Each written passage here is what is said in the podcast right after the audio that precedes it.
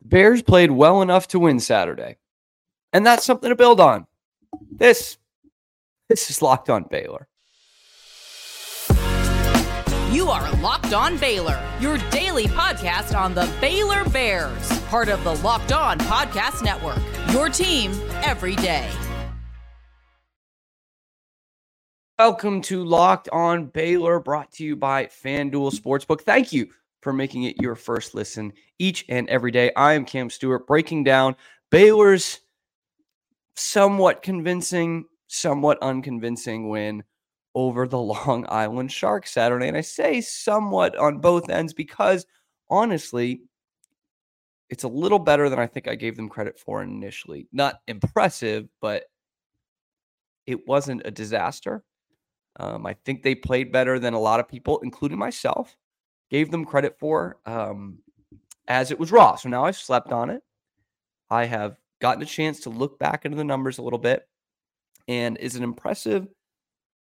No, I, I don't think there's any way you can be like truly impressed in a win over Long Island. You know, coming off a win against Albany 69 to 10 to open the season last year, I wasn't impressed necessarily. But, but there are some things that were very uninspiring in the first half. They cleaned up a little bit in the second half after a long, I mean, two, two hour lightning delay and um, with not the energy in the stadium. Uh, that's obvious. Like, that's totally obvious that we know why. I mean, I didn't stick around for the two hour lightning delay. I don't blame anyone for for leaving for that. Um, I did it to come home and do a live show for you guys, but uh, no, seriously, I, I don't blame anyone for for leaving that game. I mean, it's you know, two hour lightning delay. It's raining. A lot of people are coming in from out of town.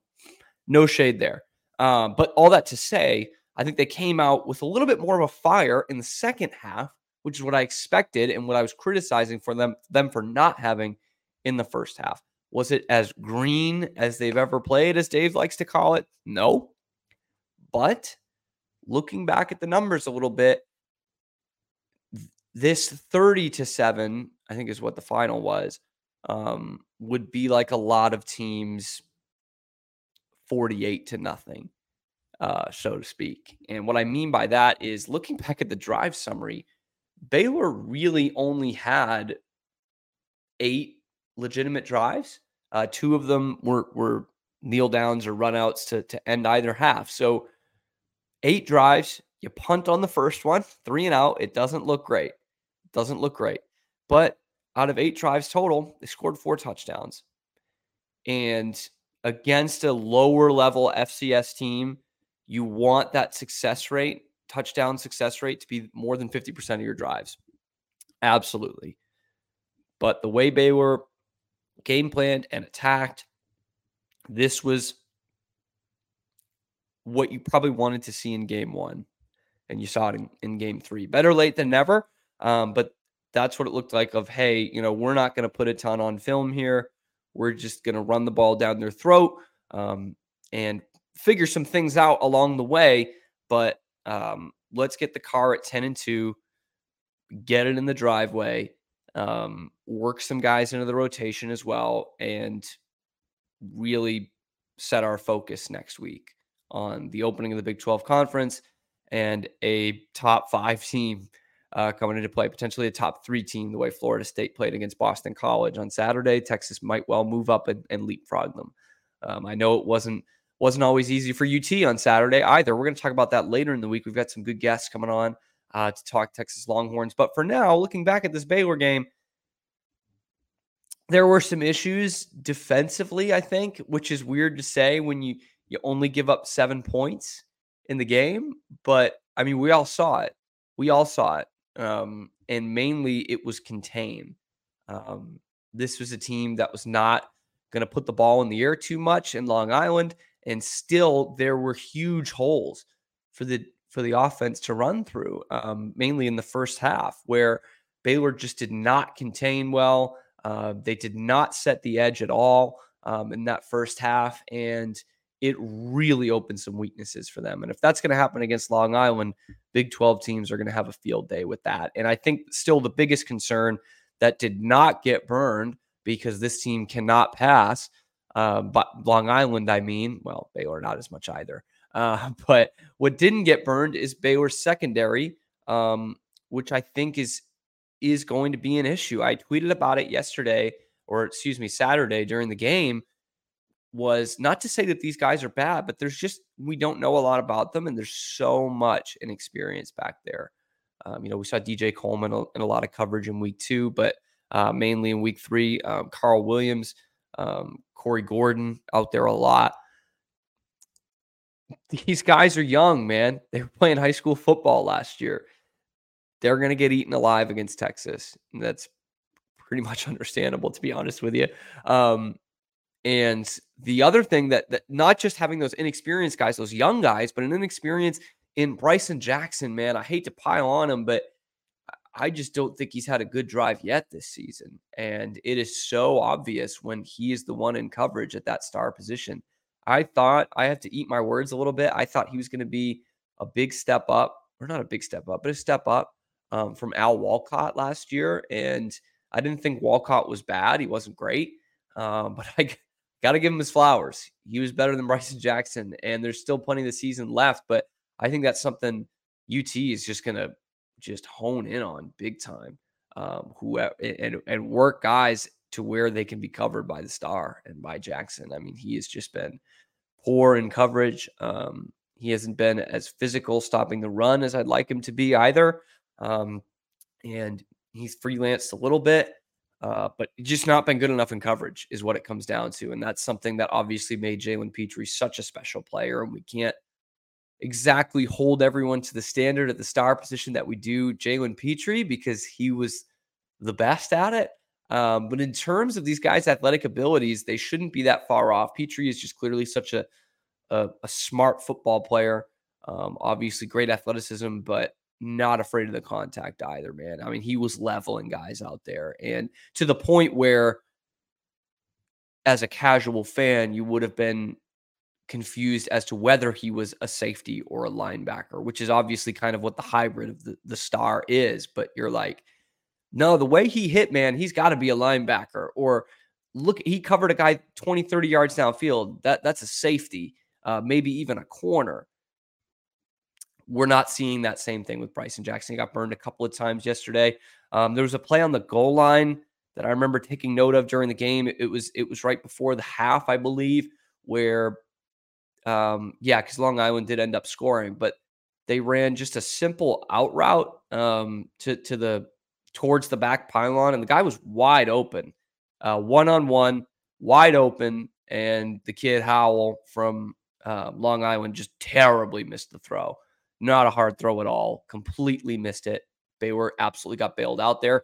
And then I believe if it's that same drive, I'm thinking of he scores on the next play uh, with his legs because Baylor doesn't contain or set the edge whatsoever. So yeah, still some things to to work on. And, and I said it going into this game, there's probably not going to be a lot that you're going to take positive from a game like this, other than you win the game. Uh, but in terms of an eyeball standpoint, you're you're going to be looking at the things that aren't being done well enough. And why isn't it a 56 to nothing game against Long Island? This team stinks there's not a lot that you can take from this game, especially it's not Iowa State next week. It's not Houston next week. It's the best darn team on your schedule next week. And we know the emotional implications that go into it as a Baylor fan. It's probably the last time that we're getting to play them at home. And it's a it's a big game. And Texas is, is flying high. They they come in with some momentum after not playing very well the first three quarters of their game against Wyoming um, they started clicking in the fourth quarter. And this is an offense that is all that it was advertised to be with with Sark and with Quinn Ewers, um, whose numbers were about the same as Blake Shapen's last year. Um, the kid is, I don't know if he's a Heisman front runner or anything, but he's in that discussion right now through the first month of the season. So, anyway, again, we're getting into that later in the week. But talking about Baylor, there were absolutely some positive things to take away. Not a ton, but they were there. I wish you got more positivity out of the quarterback position, but honestly, I can't. I can't just yet. Um, that's my dog. Package guys outside. Um, so not that much I could take away from it. But in terms of the run game, yes. Yes. And I know it wasn't against great competition, but I think they are more, even more versatile back there than I thought, which is big because Dom Richardson being hurt is is not a good sign for these Baylor Bears going forward. Uh, but in terms of what you did get in the backfield, that was big. And that's why I have to go with our Athletic Brewing Company. Uh, ugh, Athletic Brewing Company is our sponsor this week. Sorry about that. They are near beer. They are the best non alcoholic beer on the market. And we're talking about game changer of the week. And that's why I led into it with the run game because my game changer of the week is freshman Dawson Pendergrass. He was someone we saw a little bit of in week two. Didn't know how much we were going to see him this week because we didn't know about Dom Richardson's status till right before the game. And we had heard uh, from Dave earlier in the week on the coaches show that you're going to see a lot of Bryson Washington. So we, we did see uh, a lot of him. But Dawson Pendergrass, man, he showed me some things. He showed some stop start. He showed some uh, receiving skills out of the backfield. Um, yards after contact was not something I expected uh, from a true freshman, but he absolutely had that over 100 yards with a touchdown, over five yards a carry. That is some much needed depth, especially with the quarterback situation. It is the way it is right now. And so he is the game changer for the Bears. Athletic Brewing Company is the game changer in non alcoholic beers. Y'all, I'm serious. Non alcoholic, it tastes good. You don't get those two things together. It truly does taste good. They have all these different flavors that is available for you. And the best part about it, y'all, is Sunday morning. No Sunday morning coming down. Okay. You come off a big Baylor upset victory over Texas Saturday night. No hangover the next day. There's nothing better than that. So, Athletic Brewing Company, check them out today. And of course, we're going to help you out with a code locked on to get 15% off your first online order. That's code locked on, L O C K E D O N. Cameron Stuart can spell at checkout for 15% off at athleticbrewing.com. It's fit for all times. They might even sell them in McLane Stadium one day because it's truly non alcoholic. So you got to find that out. Got to check that out. Use our code locked on near beer at Athletic Brewing Company. Exclusions and conditions do apply. So focusing a little bit more on Dawson Pendergrass and that run game for Baylor, good and bad that comes with it. And the and the bad is if Dom Richardson is out for any period of time, that's a big loss for Baylor. Big loss. And two tough games coming up. Obviously, Texas and then at UCF the next week. If you don't have Dom Richardson for those games, that's a big miss. That is a big miss, even though the offensive line has improved. Has improved. I gotta I gotta give some flowers there. They looked better against Long Island on Saturday, both in pass protection and obviously in the wide zone run game. Um, Dom Richardson is supposed to be your best pass blocker in the backfield too. So that's why I mentioned the offensive line with that because any extra protection you can get against these Longhorns is, is, is going to be big this week. But Dawson Pendergrass and Bryson Washington, what they will do for the Bears this year is provide some depth. And as long as Dom Richardson's out, they're going to get some carries. They're not going to get worked as much as they did Saturday against Long Island, but they will absolutely get some touches. Uh, these true freshmen who have now each appeared in two games, I believe. So we're getting close to even burning that red shirt, which is four games. Uh, but Dawson Pendergrass was the guy who was – kind of getting a majority of the carries yesterday. I talked about it in that read over five yards a carry, 111 yards on the ground. I mean, this kid was impressive. And honestly, he was doing the things I thought Bryson Washington was going to be doing for the Bears this year. And that's not to say Bryson Washington had a bad game by any means, but it was that it was those yards after contact. It was not going down um, with one arm tackle. He was he was shedding tacklers. It took a couple of guys to take him down in the open field. Really impressed me. He's not going to tote the rock 21 times, many times this year, maybe ever. Um, but to split to carry the ball that much and split it up, I'm looking at 21 attempts for Pendergrass, 12 for Richard Reese, 10 for Bryson Washington. If you are going to be able to add a couple more total carries to that, but split it amongst four guys, to where you know Pendergrass and Washington are getting you know five or six combined a game. Um, that is that is going to take That is going to add some serious depth to this Baylor team because um, it's something we talked about all last year. Was that at a lot of times, especially that back half of the season, Richard Reese was the only guy as a true freshman. He just took too many hits last year, and you could see it. He was slowing down at the end of the season, and that's that's not necessarily on him. He's an 18 year old kid. Your body just doesn't catch up fast enough to be able to take that kind of beating for a whole season. He still goes for almost a thousand yards. I mean, he had a terrific year, but that was something that was definitely a point of emphasis in this offseason. And as evidenced by bringing in a guy like Dom Richardson in the transfer portal, you needed someone else to split those carries with him if you're going to get back to that RVO that you're looking for. And look, they're not back there yet. They are not back to the reliable, violent offense. One of those things is true. It's not too reliable. It's not very violent yet, um, but it is an offense. I'll give them that. It is an offense. They they scored 30 points um, and scored on half their drives. But looking at that run game, someone like Pendergrass, someone like Washington with a little bit change of pace, that that is going to be a nice addition for the Bears in this season. And I something I, I tweeted about as well. Their running style, that plays hard, downhill, hit the hole hard, get the few extra yards at the tail end of the run. That's something that Richard Reese didn't exactly have last year. He, he didn't finish runs very physically. Um, and that's something he'll learn, but that's something that these two guys have as true freshmen. And that, that's something that I, I truly want to see back in, in this Baylor offense full time full time, finishing those runs hard. And so I say that it's going to play in any kind of offense because no matter what happens after this year, if it's a total nightmare this season and it's a new coaching staff here next year, doesn't matter what your offense is. That kind of running plays. That kind of running played in the Briles offense. It definitely played in Matt Rhule, uh, Joe Brady offense there, uh, Joe Mixon offense, whatever it is. Losing it right now.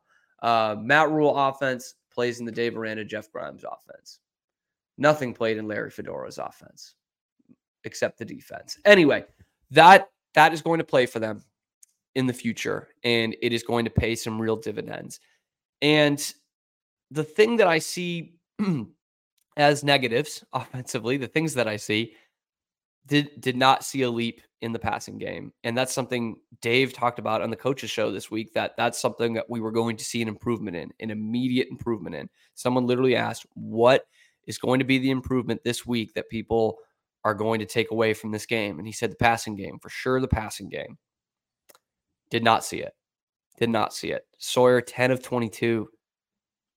You can't be going to, you can't be completing less than 50% of your passes. 10 of 22 for 113 and a touchdown with a rating just over 103. But a 45% completion percentage is just not going to do it not going to do it whatsoever. And I talked about it in that lightning delay halftime show, but there were two throws on the first two drives that only the defensive backs could make.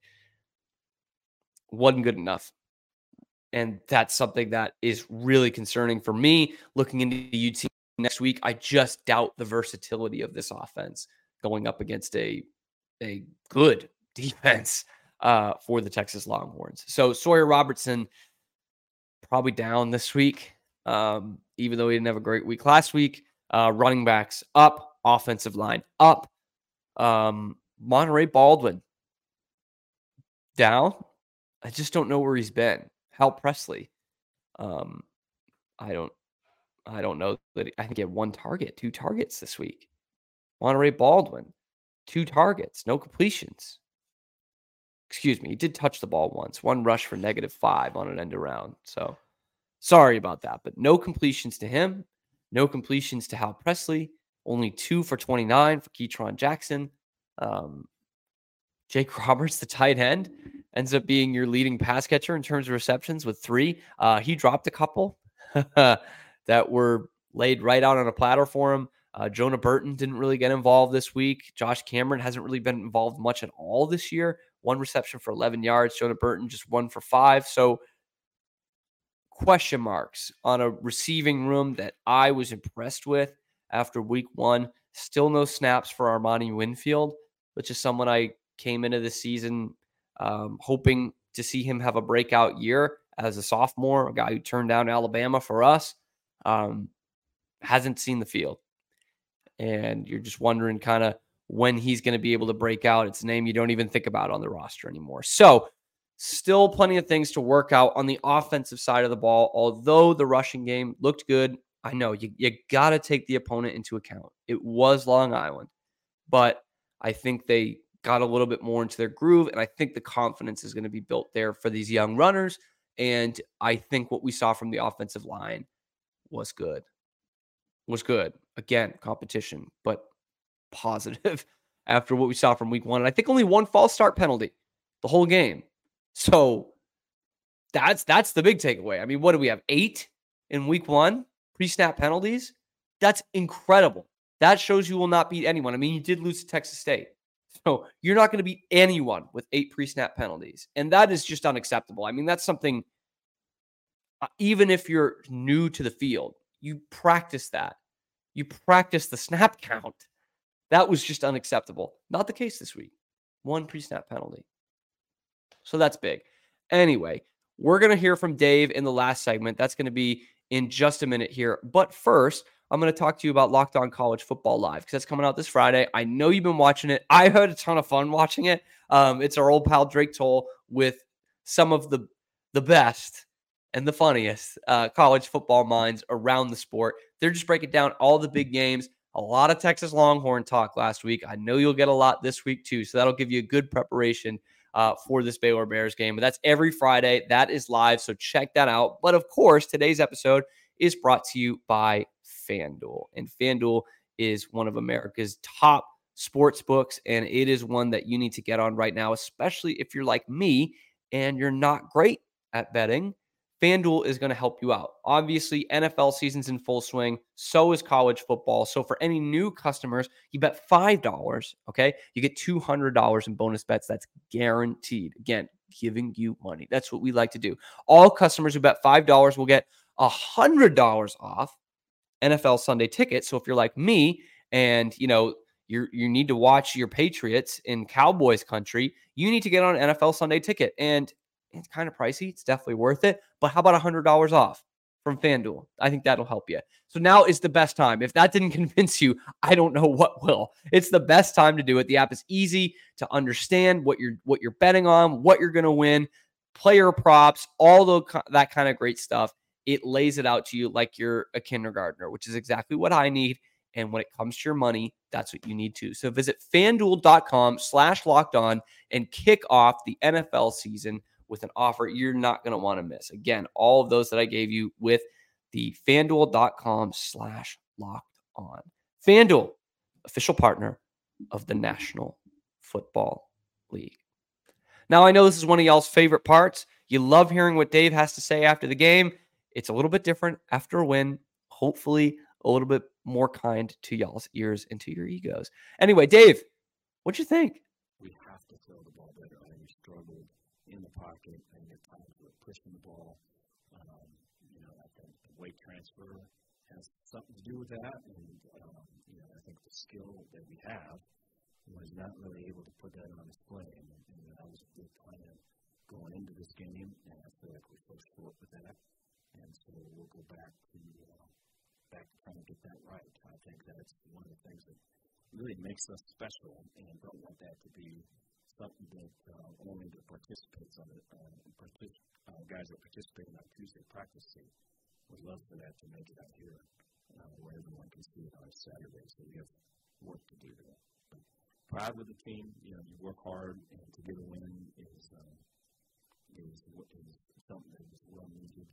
And uh, I'm, I'm proud of their effort, proud of the direction. We're going to go. Take any questions you guys have? Dave, what is uh, Dominic Richardson's status? And, and then on top of that, how do you feel about the running game today, especially with you know a couple freshmen getting a lot of carries?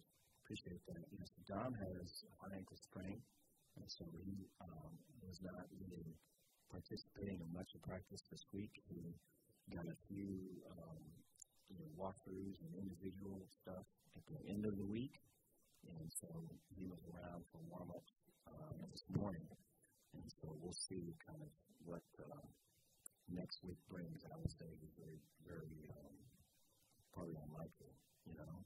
I'm, I'm proud of the running backs, man. I thought they ran hard. I thought, you know, ran physical. Um, I thought the times that we were throwing it, there were the guys that they need to block. And so, um, you know, I'm proud of just their their effort, and the stage wasn't too big, I thought they attacked it, but they fell forward. So I just good things from uh, that running back room today. In terms of Dawson specifically, obviously in a game where you just assume Richard would probably get the majority of the carries, he gets 20 plus. But what impressed you about what he specifically was able to do to get those extra touches? Appreciate that. Yeah, I don't. The moment's not too big for him.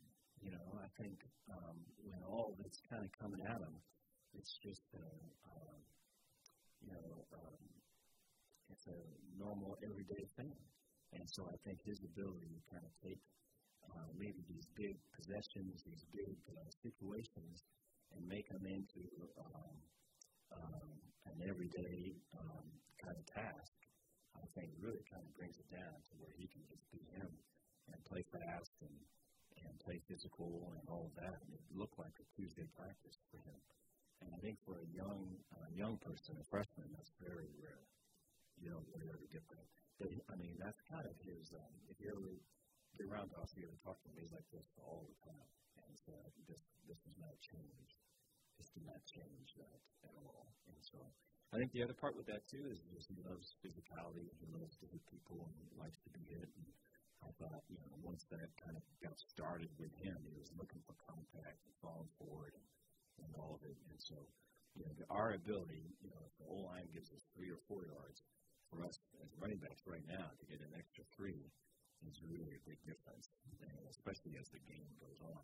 You know, uh, defensively, they were their whole style had changed based upon what we had seen in the previous two games. They really liked the Texas State uh, structure uh, with a lot of uh, blitzing from the boundary and slant to the field, and and so it was way cool to see our offensive line you know, two weeks ago to struggle with that so much to see it again and be able to kind of lock it down and the running backs to fall forward and do all of it.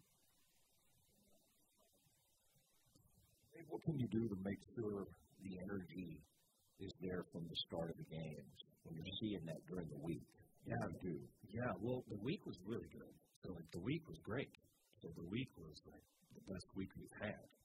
And so, just with the way this season's going, was, I was thinking this is probably a bad thing. you know what I mean? This is probably not good. and so, I just, the week was the best week we've had in terms of energy. And so, yeah, I have to probably explain myself a little more. My, my, the thought on, on Thursday, Friday, and all that was the guys could just really enjoy practicing against each other and it's so close, and the competition such, and the, the, the trust is such that they could just enjoy that. And so really made a point of, hey, we do all this stuff that doesn't ensure that Saturday is anything. You have to do, we have to do the mental work of getting ready for a fight. We have to do the mental work uh, to get our mindset right to perform at a way high level with violence and all of it.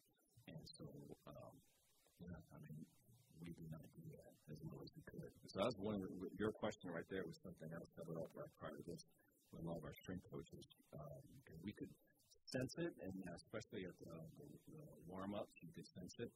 And so after having talked about it to the whatever level, you know, I think uh, we've got to go to get our, our leaders to lead. And I think I have to do a better job of really explaining maybe what we're asking them to do because um, you it's unacceptable when you go through a whole week of something. We don't do it to practice. We, we practice to play the game. Coach, uh, finally getting the first win of the season at home. Can you talk about the morale of the team after the win, and do you feel that this win will start to turn the season around? No, appreciate that. Yeah, I think the locker room is way happy right now, and um, you know, I think they're happy that um, a couple guys got to play and make some plays there at the end. And um, you know, I think throughout all of it, you know, the, throughout the, the whatever good there was or has been, and uh, whatever bad and ugly there's been, was always the belief hit that that we're getting better, that we're improving, that we're together, and that we're staying tight, and that uh, you know the next day is going to be a, a, a brighter day. And I think that continues, you know. And so um, excited about this team. I just I really feel like good things are in store for us. Um, we just have to go make sure these simple things